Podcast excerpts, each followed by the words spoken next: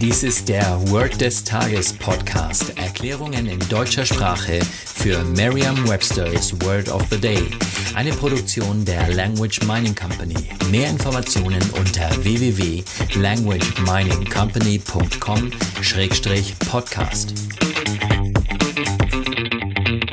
Das heutige Word des Tages ist pursue, geschrieben P-U-R-S-U-E. Eine englische Definition ist to follow and try to catch or capture someone or something for usually a long distance or time. Eine Übersetzung ins Deutsche ist verfolgen. Hier ein Beispielsatz.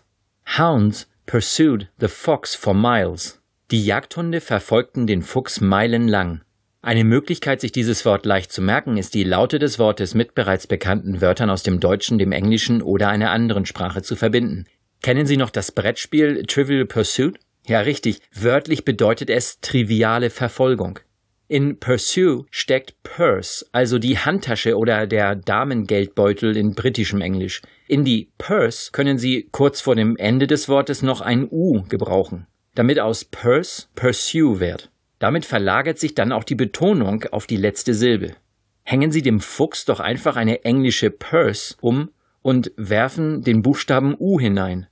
Auf diese Weise fällt es den Jagdhunden leichter, den Fuchs meilenlang zu verfolgen. Sagen Sie jetzt noch einmal den Beispielsatz. Hounds pursued the fox for miles. Vertrauen Sie dabei auf Ihre Vorstellungskraft. Je intensiver Sie sich die Situation vorstellen, desto länger bleibt die Bedeutung des Wortes und des ganzen Satzes in Ihrem Gedächtnis. Das war Word des Tages mit Carsten Peters von der Language Mining Company.